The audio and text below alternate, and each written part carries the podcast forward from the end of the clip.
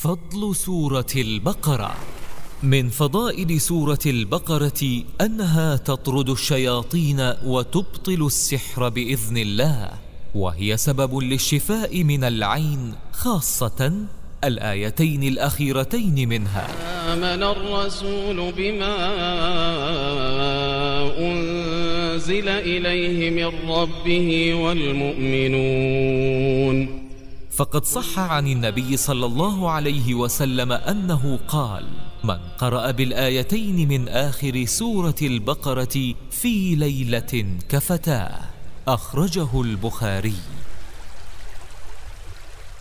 وقال عليه الصلاة والسلام لا تجعلوا بيوتكم مقابر إن الشيطان ينفر من البيت الذي تقرأ فيه سورة البقرة. أخرجه مسلم.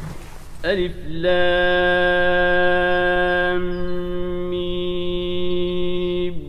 ذلك الكتاب لا ريب فيه هدى للمتقين.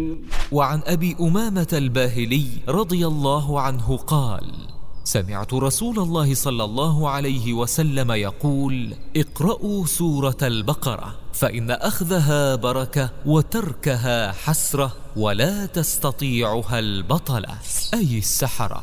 أخرجه مسلم. فضائل الأعمال. فضائل الأعمال.